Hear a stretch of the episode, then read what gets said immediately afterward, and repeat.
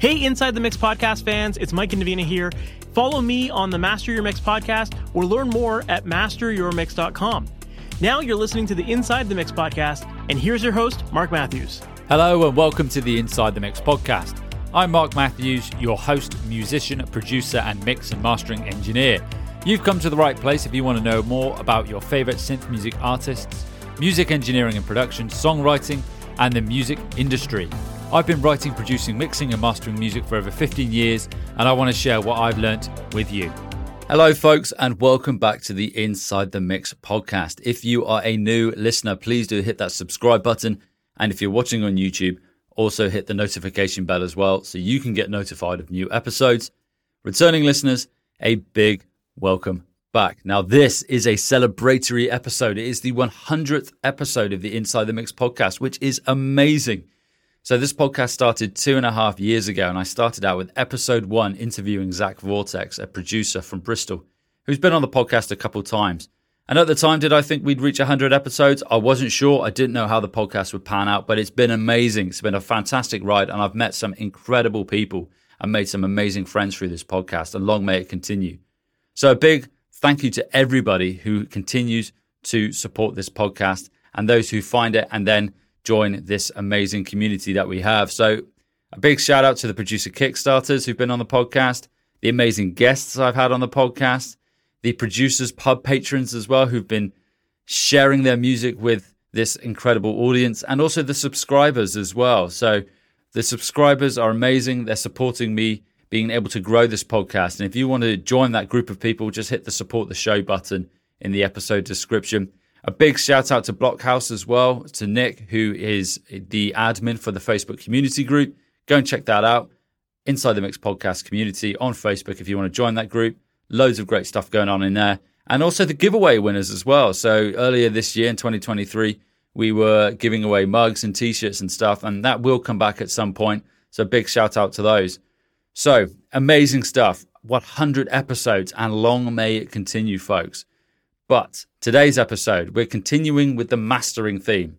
So, what we're going to be looking at today is how to set up a mastering session and also how to create a mastering template that you can use with every session. And we're going to be using Reaper for this, but you can take the idea and put it into any DAW. But before we do that, head over to synthmusicmastering.com and grab my guide to the five essential free mastering plugins. You can also find this in the episode description.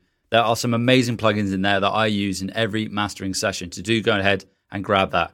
So let's dive into this episode. Okay, so let's dig into this mastering session that I've got here. So I'm doing this in Reaper, and I've used Reaper for a long while. And I started using Reaper for mastering when I spent some time at Halford Mastering, probably about 10 years ago, a great mastering house, mastering studio in uh, Glamorgan, South Wales, one of my favourite places. I had a fantastic time living in Cardiff for three years. You can see here, that watching this on YouTube, I'm going to describe this for those listening. I've got my first channel, which I've called Master Processor. And here on this channel is where I'm going to put my mix. So I put the mix on here. And what I'll then do is I've got these three sort of uh, markers, uh, if you wish. And one is called max short term LUFS, one is called true peak, and one is called head. So the first two are pretty self explanatory max short term LUFS and true peak. Those are those values that I'm going to need when I'm doing mastering. And if you're unsure what LUFS are, do go and check episode 99 of the podcast where I go through that, loudness units full scale. And then I've got head right at the beginning here.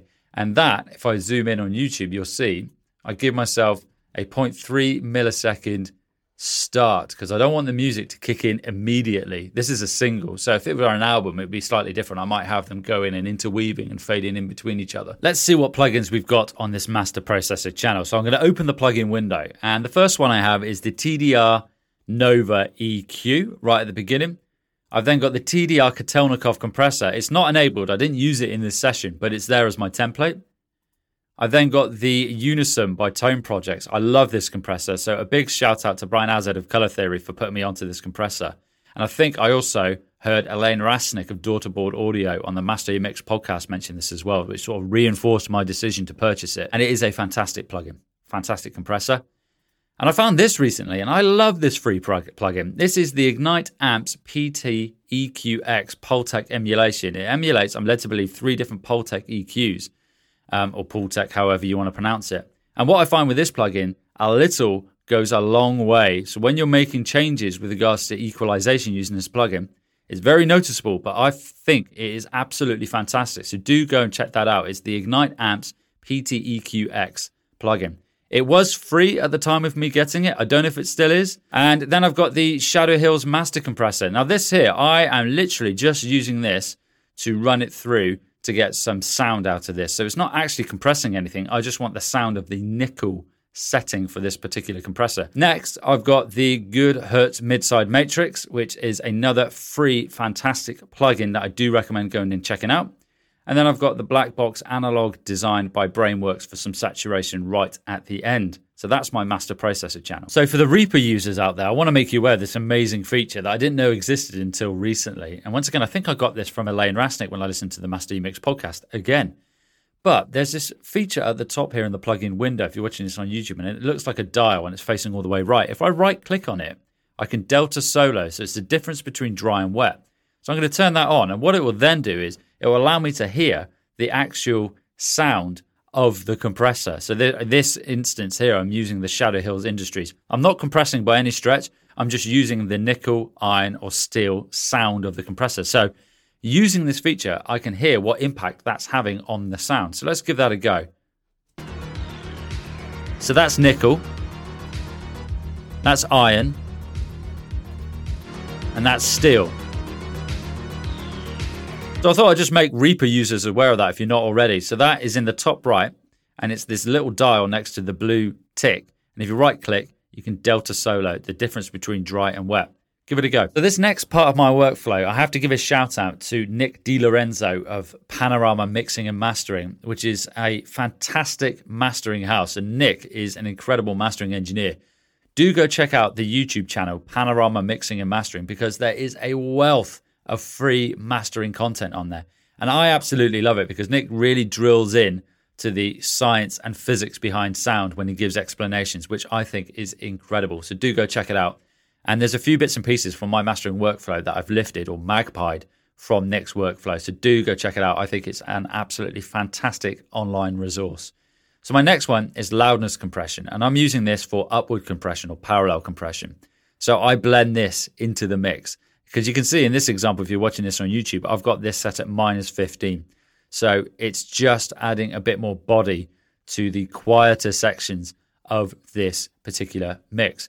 And here, if I open the plugin window, I've got the Kotelnikov compressor again, and I've got standard clip after it as well, just to shave off any peaks that are just a bit too much and might have an impact on that overall headroom. So the next track is this. It is the actual mix master track, and it's titled AA underscore song title underscore mix master.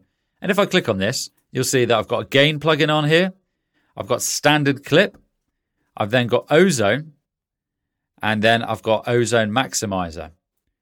And this basically is where I am then using limiting to get it to the perceived loudness that I want to achieve. So I've got my gain plugin, so I use this. I'm gain staging throughout the entire process of mastering. So gain staging, basically what I'm doing is making sure that the level is at the optimum level feeding into the next link in the chain. Okay, that is essentially what gain staging is. You're just making sure it's at the optimum level to feed into the next link in the chain.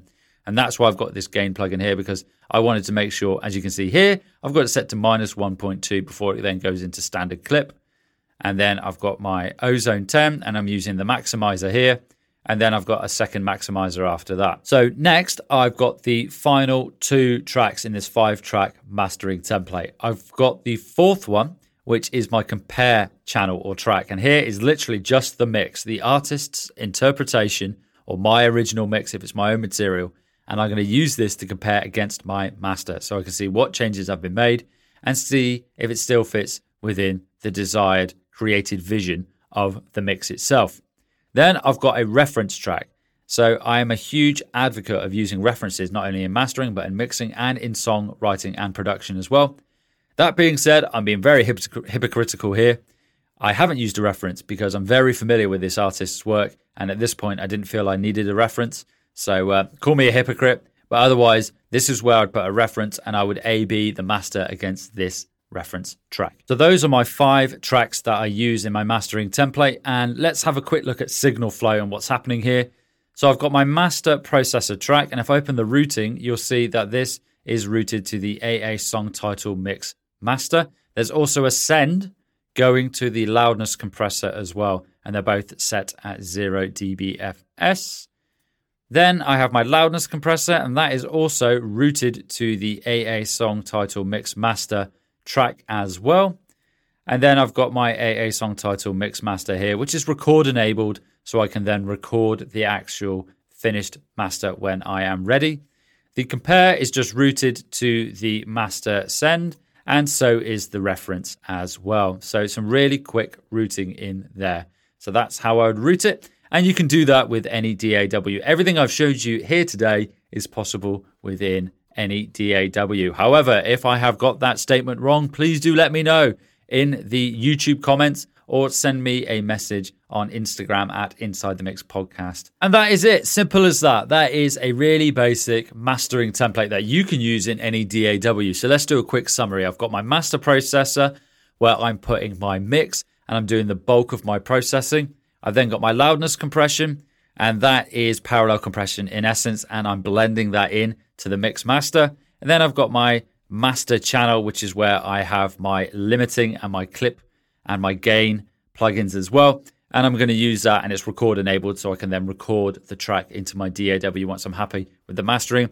Then I've got my compare, my compare channel I'm using so I can compare my master to the original mix. And then I've got my reference channel so I can compare the master to a reference track. It's as easy as that. Once you have this template set up, just go in and to, I'm sure this is the same with any DAW, and just put file, save as template. And I call this in brackets pre, then after that, master. Okay, folks, give it a go. But before you leave, do head over to synthmusicmastering.com and check out my guide to the five essential free mastering plugins. Whoa! Before you go, make sure to snag your free test master from Synth Music Mastering. Imagine enhancing your music with my steadfast dedication to quality and that personalized touch. And here's the kicker it's absolutely free, no cost at all. Simply head over to synthmusicmastering.com or click the link in the episode description to claim your free test master.